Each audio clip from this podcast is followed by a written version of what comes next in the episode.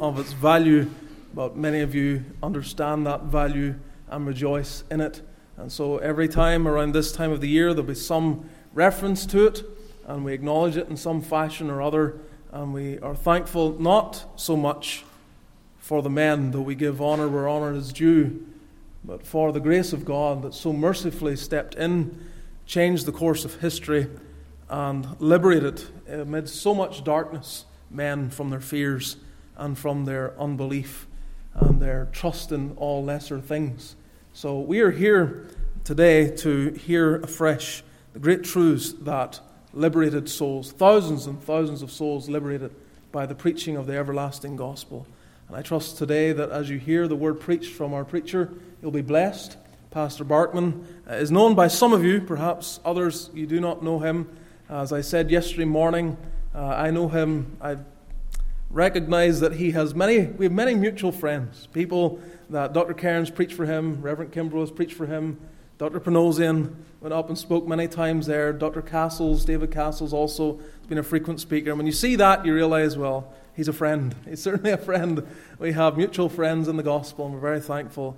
And we had the opportunity to have lunch a few months back just to get acquainted, and uh, we're very thankful that he agreed to come and bring the word. So uh, give him the warmest welcome. He will, he will close the service, he will go to that door you make sure to show your appreciation to him this morning and at the very latest this evening as he will bring the word on that occasion also. Brother, you're very welcome. May the Lord help you.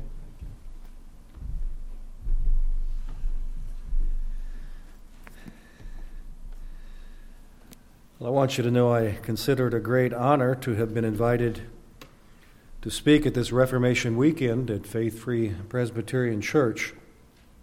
I have had a lot of interaction with people in this congregation and others in the Free Church over the years, but I really never expected to be standing in this pulpit, and that has been a, a delightful uh, privilege that has been extended to me at this time.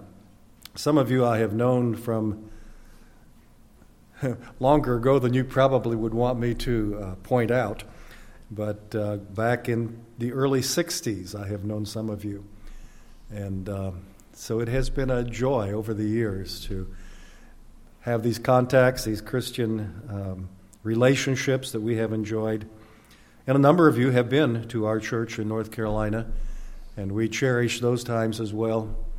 Uh, Bill and Joan Pinkston and Ed and Pam Dunbar have been a number of times, and we thank the Lord for them. And the Panosians, Lisa driving them the last several times they came because uh, Dr. Panosian was no longer able to drive. And on it goes. We just have had a, a wonderful uh, time of relationship with people in this church, and we thank the Lord for it. It's also good to have a couple of our own uh, students from our church who are at Bob Jones University who have come to hear their pastor today. Thank you. You've heard me many times, but you came today. Uh, Jonathan Freeman, whose own parents uh, met when they were students at Bob Jones University, and here he is as a result of that. And uh, Olivia Veroy, likewise, her parents met when they were students at Bob Jones, and she's here as a result of that. And so we're delighted to have them. Um, Jonathan's mother is playing the piano at our church this morning, and uh, Olivia's grandfather was filling our pulpit this morning. So, anyway, it's just uh, it's a delight to be here. I hope that my speech is clear to you. I'm under the impression that you are so accustomed to hearing the word with an Irish accent, an Irish brogue, that you may have trouble understanding American English, but I will do the best I can to uh, communicate God's word to you in the tongue that God gave to me. And we all have to use the one that the Lord gave us, don't we? Open your Bibles, please, to Romans chapter 4.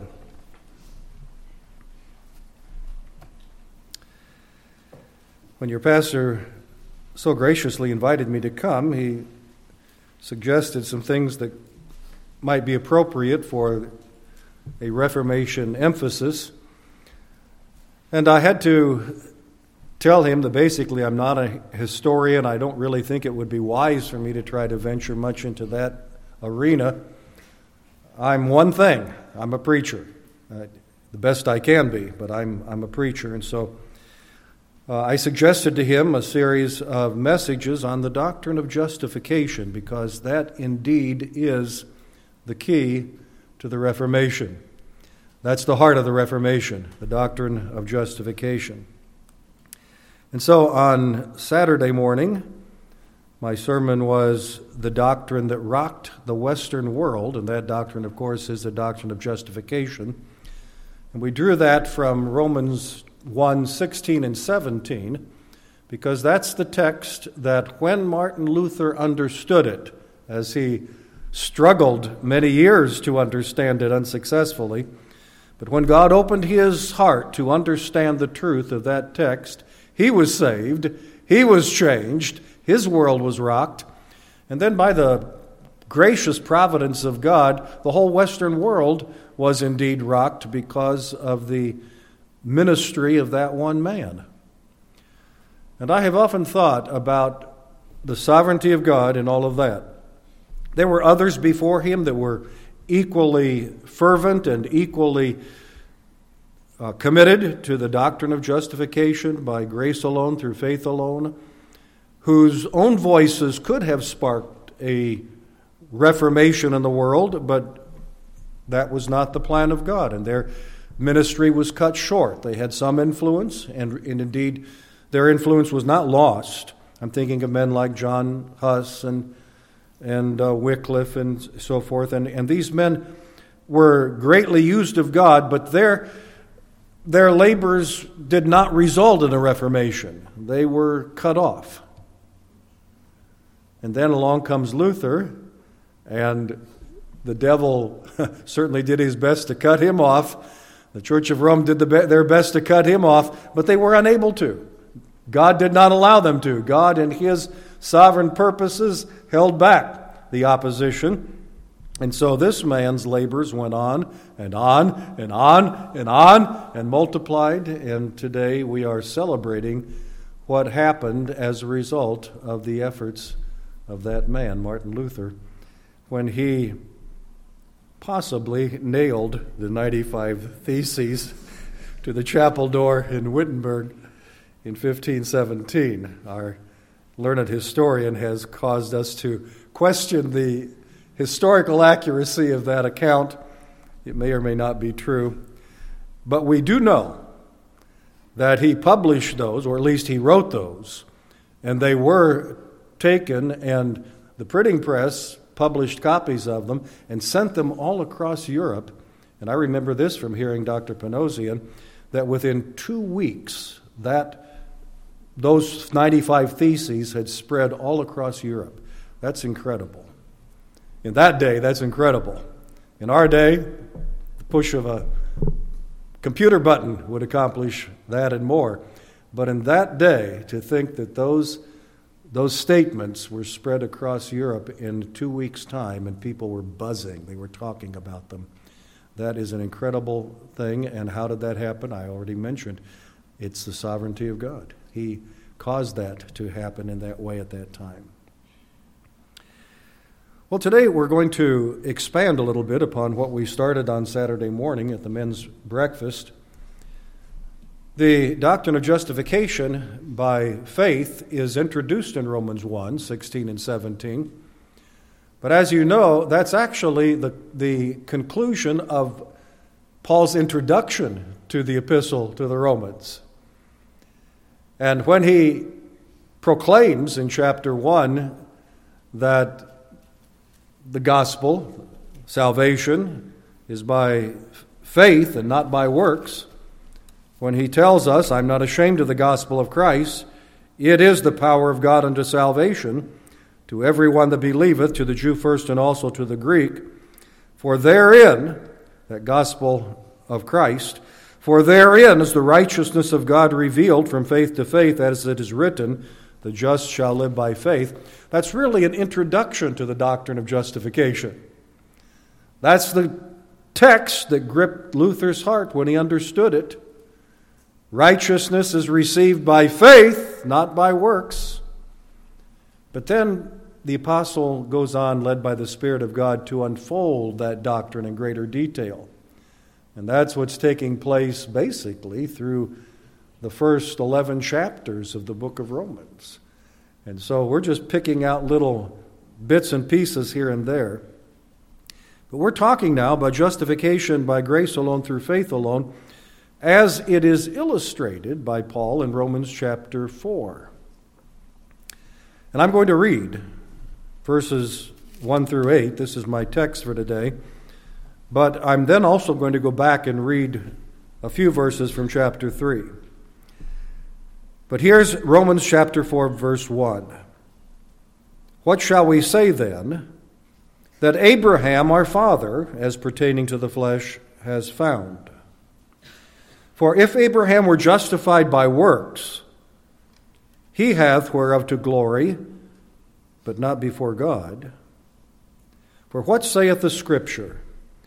Abraham believed God, and it was counted unto him for righteousness.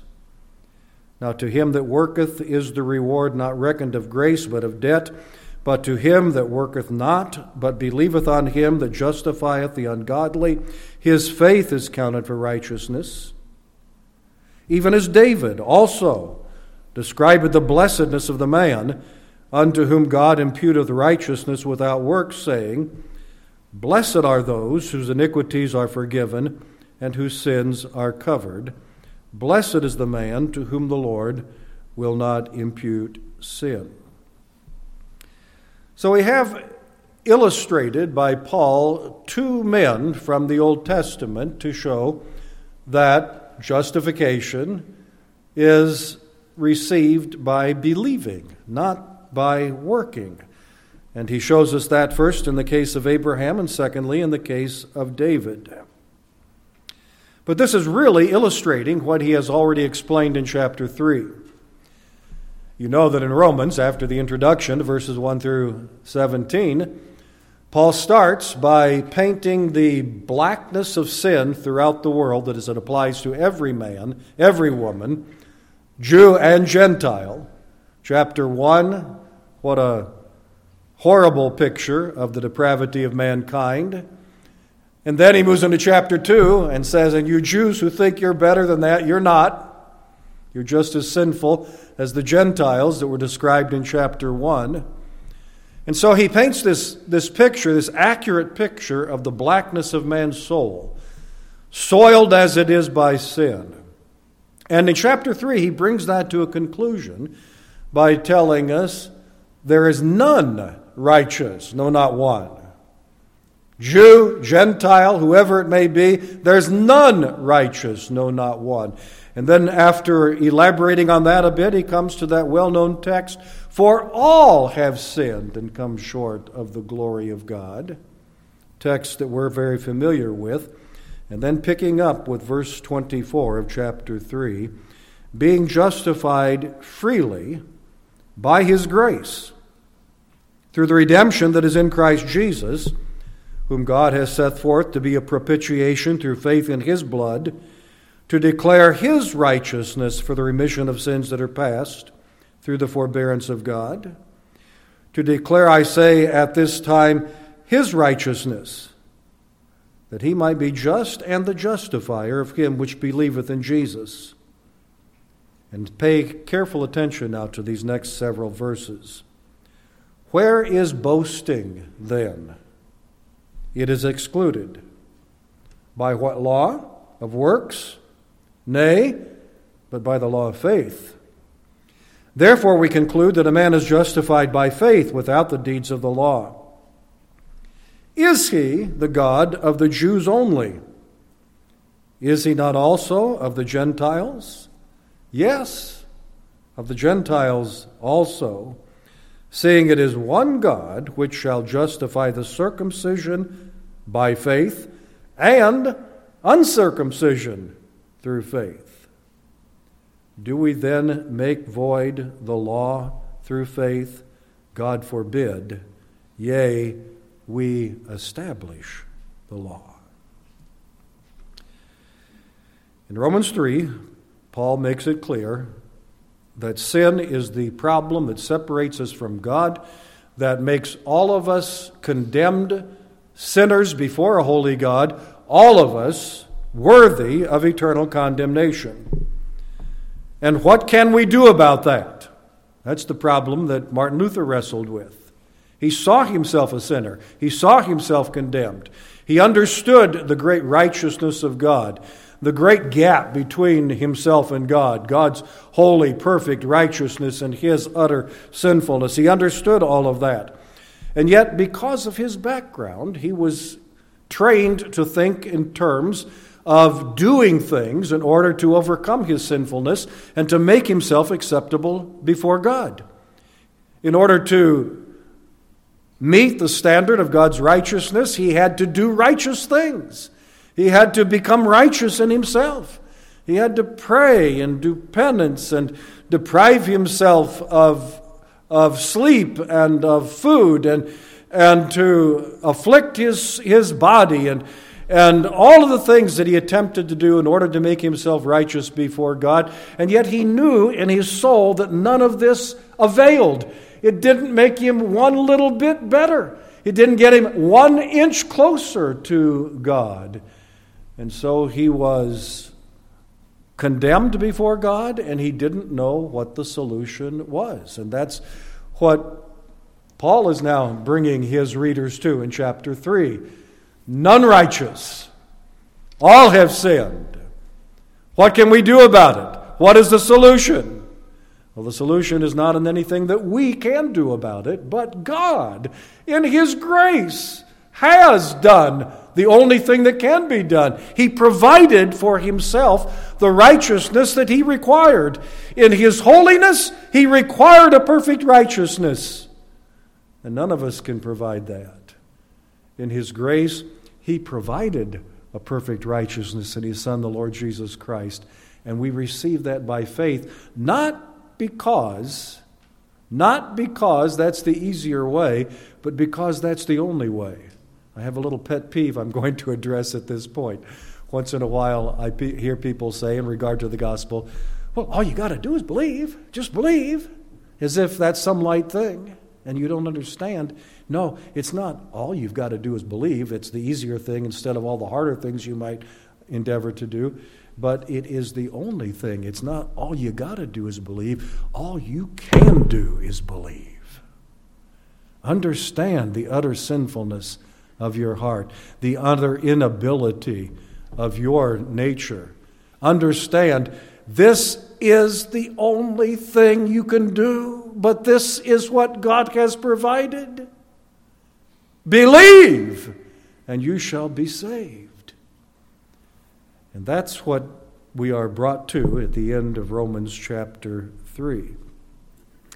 And it seems to me that in the last four verses, 27 through 31, Paul is addressing critics. Three applications from the doctrine of justification through faith. And he tells us in verses 27 and 28 that this doctrine, justification by faith, eliminates boasting.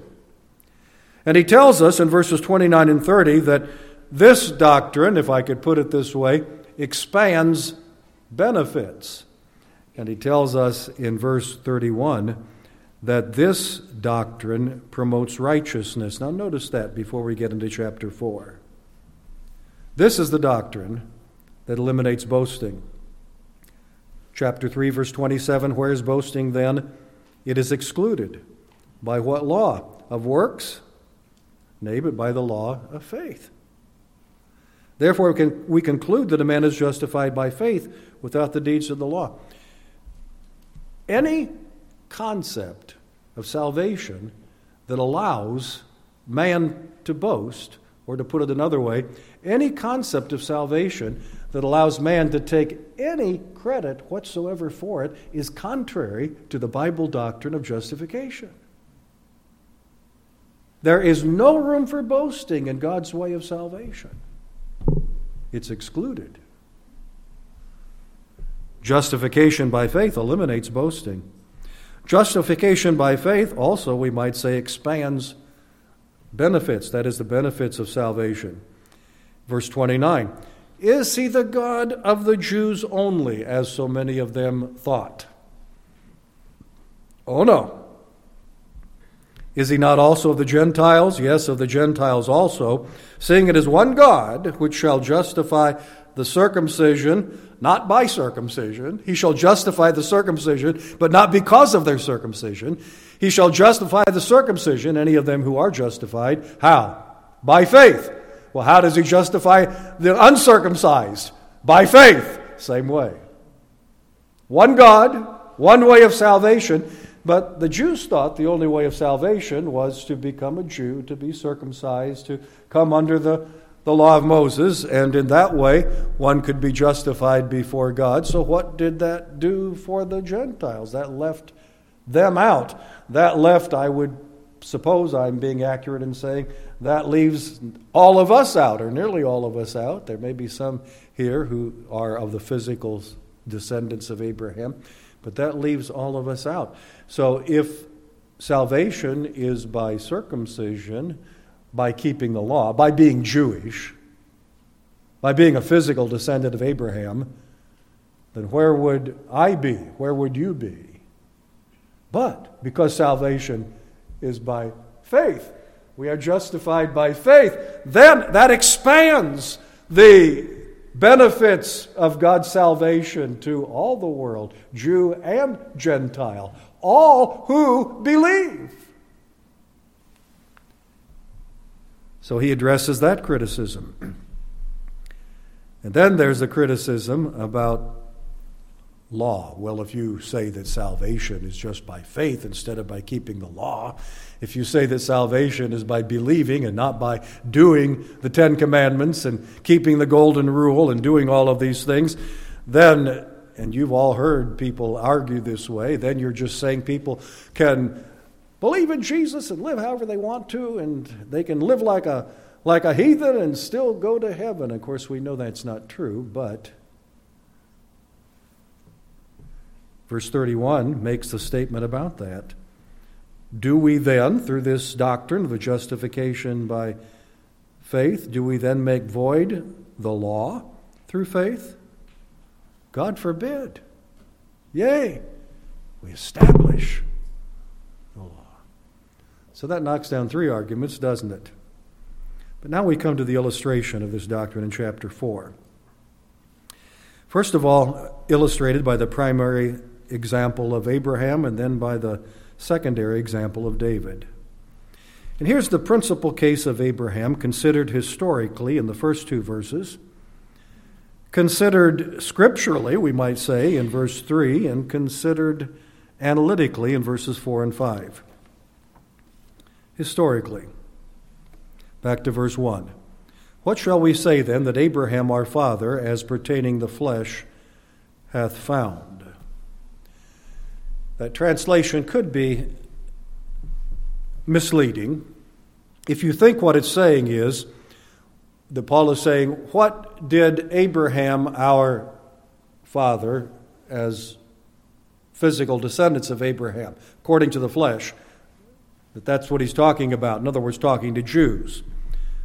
No, it's clear that's not what he's doing here though there probably were some, and undoubtedly were some Jewish believers in Christ in the church at Rome when he was writing, he makes it clear from the very beginning that he primarily has Gentiles believing in Christ in view when he's writing this epistle.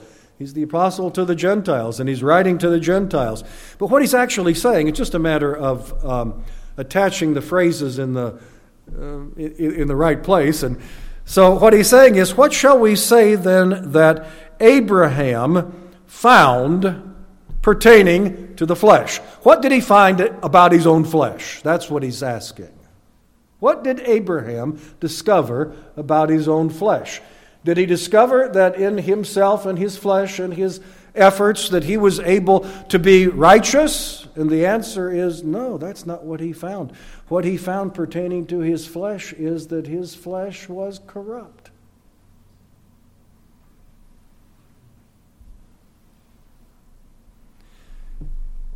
Now, I'm told by reading those who study these things that the Jewish rabbis painted the picture of Abraham as the nearly perfect individual and the one who earned righteousness before God. I, am to, I've, I've been made to understand that this is replete in the writings of the rabbis in regard to Abraham. Abraham, the father of our nation, Abraham, this wonderful man.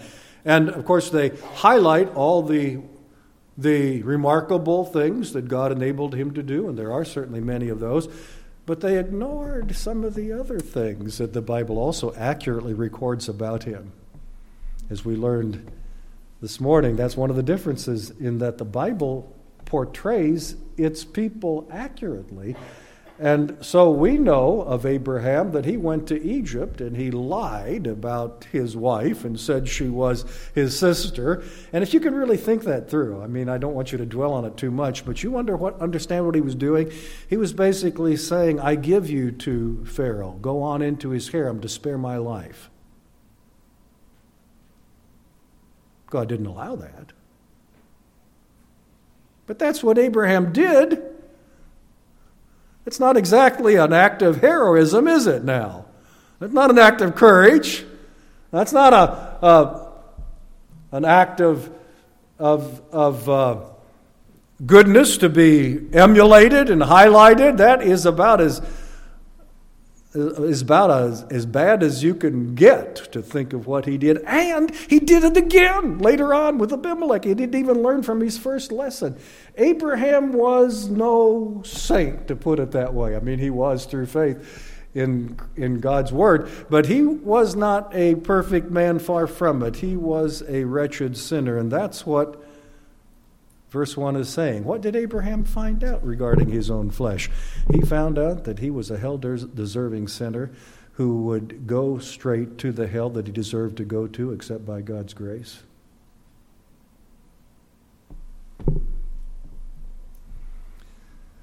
For verse 2 tells us if Abraham were justified by works, he has whereof to glory, but not before God. But he knew he knew, he knew his own flesh well enough to know that he couldn't be justified by works. He, he understood that he was dependent upon God's grace. If the rabbis didn't understand it, that's one thing, but Abraham understood it. That's what he found out about his flesh. No, he is not an example of one who earned righteousness. The way the rabbis arrived at that conclusion, well, of course, this is the conclusion they wanted to arrive at. And so they found a way in Scripture to back up what they wanted to teach anyway, as so many people do. When they teach error, they go to Scripture and they just uh, manipulate it enough to make it teach their error. And so when we are told in, in Genesis 15 6 that Abraham believed in the Lord and he counted it to him for righteousness, it was Abraham's faith that God used, God counted the, the channel by which he then imputed righteousness to Abraham. But that word, believe or exercise faith, we, we see the same thing in, in English, that we have this close, close connection between the word faith and the word faithfulness. It's in the Greek, it's, in, it's all throughout the Bible, and we find the same thing here in Genesis chapter 15, verse 6. And so, what the rabbis have done is, is manipulated that just a little bit. And they said, Abraham, and rather than exercised faith, and God counted it to him for righteousness, they say, Abraham exercised faithfulness. And so God said, You've been faithful. You've been good. You've done good deeds. You've done, done good works. You've earned salvation turned it totally on its head. But isn't that the way error is supported with a manipulation of Scripture? But that's not what the Bible says. It doesn't say Abraham exercised faithfulness and God said, Ah, you've done a good job. You've earned righteousness. I'll give it to you as a reward. No, Abraham believed. Abraham believed God. And, dear friend, if you're going to be justified before a holy God, it will be that way or no way. If you will believe Him, if you will believe Him, if you will believe the gospel as He has given it to us, you will be justified. But if you will not, there's no other way that you can be made right before God. And you must go out into eternity and face the judgment of a holy God with your own sins to give an account for. Abraham didn't obtain righteousness in a way that allowed him to boast. Absolutely not. And that's what we learn by considering the account historically. We look back at the record and we realize that Abraham's record of sinfulness disqualifies him for salvation. He, like all of us, was shut up in a corner. Only one thing to do believe. That's all he could do believe. And that's what he did and was justified. Or consider it scripturally, and there's the statement in verse 3 For what says the scripture? That's what settles the question, doesn't it? What says the scripture? Here's what the scripture says Abraham believed God, and it was counted unto him for righteousness.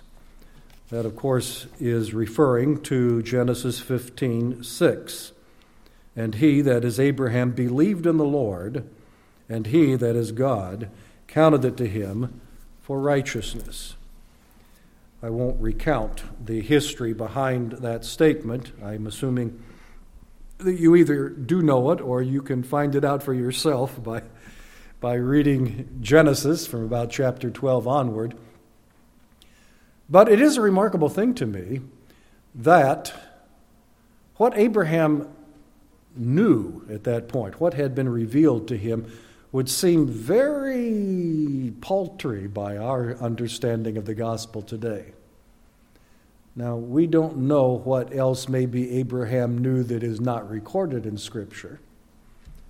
And he may have known more than we, than we know that he knew, than what the Bible tells us he knew. We do have that wonderful statement by, by Jesus that Abraham saw my day. Abraham saw Christ in some way. But uh, unfortunately, again, enough details are given to us. We can't really know exactly what that means. I know some people put the whole gospel into that. Abraham saw my day. He saw, my, he saw the birth of Christ. He saw the life of Christ. He saw the crucifixion of Christ. He saw the resurrection of Christ. He saw the ascension of Christ. That may be stretching it a bit. We just really can't say that with certainty, can we? What can we say? we can say that whatever God had revealed to Abraham, whatever it was, be it great or small by our estimation, whatever it was, Abraham said, I believe it.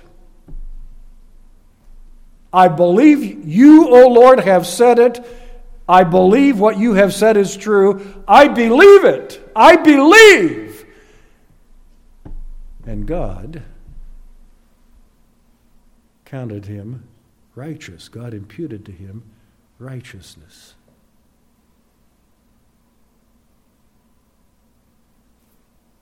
That's the doctrine. Justification is by faith, not by works. Considered analytically, we have in verses 4 and 5.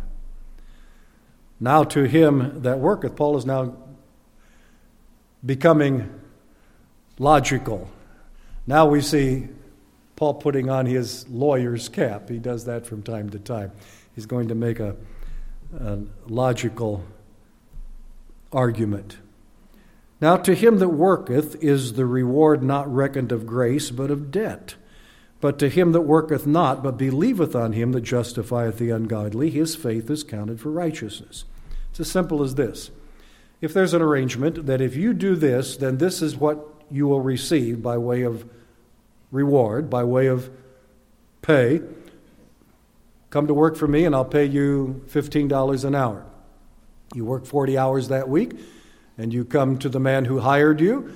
And what are you expecting? You're expecting a paycheck of $600 minus this, minus that, minus the other, all the things they take out of checks today. But you're expecting to receive the paycheck, and when he hands it to you, you don't drop on your knees and say, Oh, thank you, thank you, thank you for this wonderful gift that you just have given me so freely. No, you say, Thank you for giving me the opportunity to earn my salary.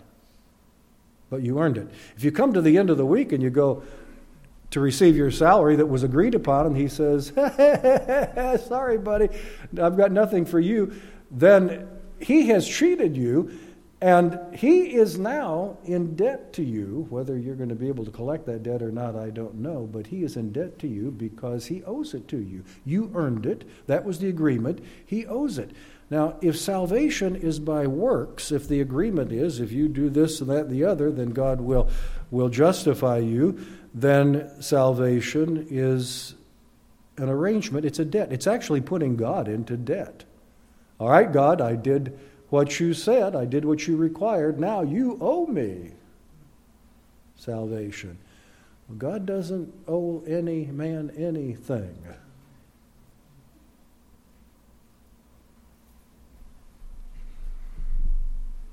So now to him that worketh is the reward not reckoned of grace. If, if a person works for it, it's not a gift when he gets it at the end of his work week, but a debt. But, verse 5, to him that worketh not, but believeth on him that justifieth the ungodly, his faith is counted for righteousness. Which is it? Is salvation by what God owes you, what you have obligated him to, what you deserve because you met certain requirements?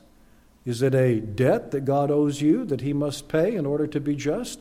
Or is it a free gift of God. You know, everybody eh, that I know, not, not all people truly, but nearly every Christian that I know will say, well, yes, salvation is a gift, it's a gift of God. And yet, somehow, even in the minds of people, we can manipulate and turn it around and, and turn it into some kind of an obligation or debt. Such as,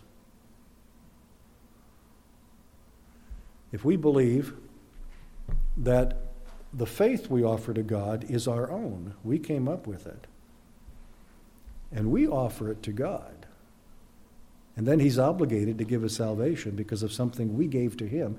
Then salvation is by debt, it's not by grace. But if we understand truly, as the Bible teaches, that even the faith by which we lay hold on Christ is a gift of God, then it's all of grace from first to last. As Paul wrote in Romans chapter 1 from faith to faith, faith beginning to end. Every part, every particle is based upon faith, and it's all the gift of God. And therefore, we are debtors, as Toplady wrote in his song, we are debtors to mercy alone. And that's exactly what it is. We are debtors to mercy alone. We are debt indebted to God. God's not indebted to us. And that's illustrated in the life of Abraham. It's also illustrated in the life of David, and we'll cover that quickly. The case of David. David described the same process in verse 6, even as David also describes the blessedness of the man unto whom the Lord imputes righteousness, and what are those next two words? Without works. God imputes, God grants, God credits righteousness without works. David found that out. And here's where we learn about that, saying, verse 7, Blessed are those whose iniquities are forgiven and whose sins are covered. Blessed is the man to whom the Lord will not impute sin. That comes from Psalm 32. That's one of the penitential psalms. David wrote that after his great sin with Bathsheba, which also included the murder of her husband Uriah. You talk about somebody who deserved the utmost penalty, the utmost judgment, there was a man. He committed murder in order to cover up the adultery that he'd already committed. He allowed his lustful passions to run in an illicit direction, and then he made it even worse by murdering a man in order to cover it up. People like that in our day deserve to be in the penitentiary. We hope they are, that they're not running loose so they can do this again. And this is King David, who the Bible tells us is a man after God's own heart. You find a hard time picturing that statement with what I've just described. Was David under the impression that he earned righteousness by his good works? No, no, no. He he understood not. But oh, how blessed is the man to whom the Lord will not impute sin, though he has sins that can and should be imputed to him. But blessed is the man to whom the Lord, in grace, in mercy, in inexplainable favor, will, rather than imputing the sin which is real and the judgment which is deserved, will instead impute righteousness which the man has not earned, the woman has not earned, anyone, no one has earned, but Christ has earned, and God will give that freely. Oh, that's the blessed man. That's the blessed man, because justification is by grace alone, through faith alone, in Christ alone.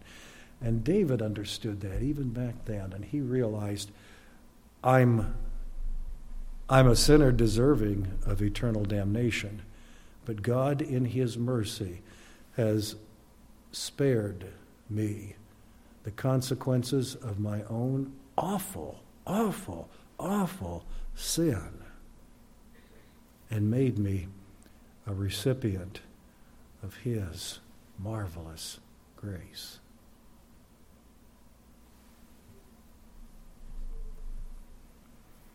I don't know who I'm preaching to today. If I were in my own pulpit, I would know some who would likely be there that I would know to be unsaved, who are usually in our congregation when I preach. There may not be anyone like that here today, but probably there is. I don't know who you may be. It could be you're here for the first time. It could be you are a regular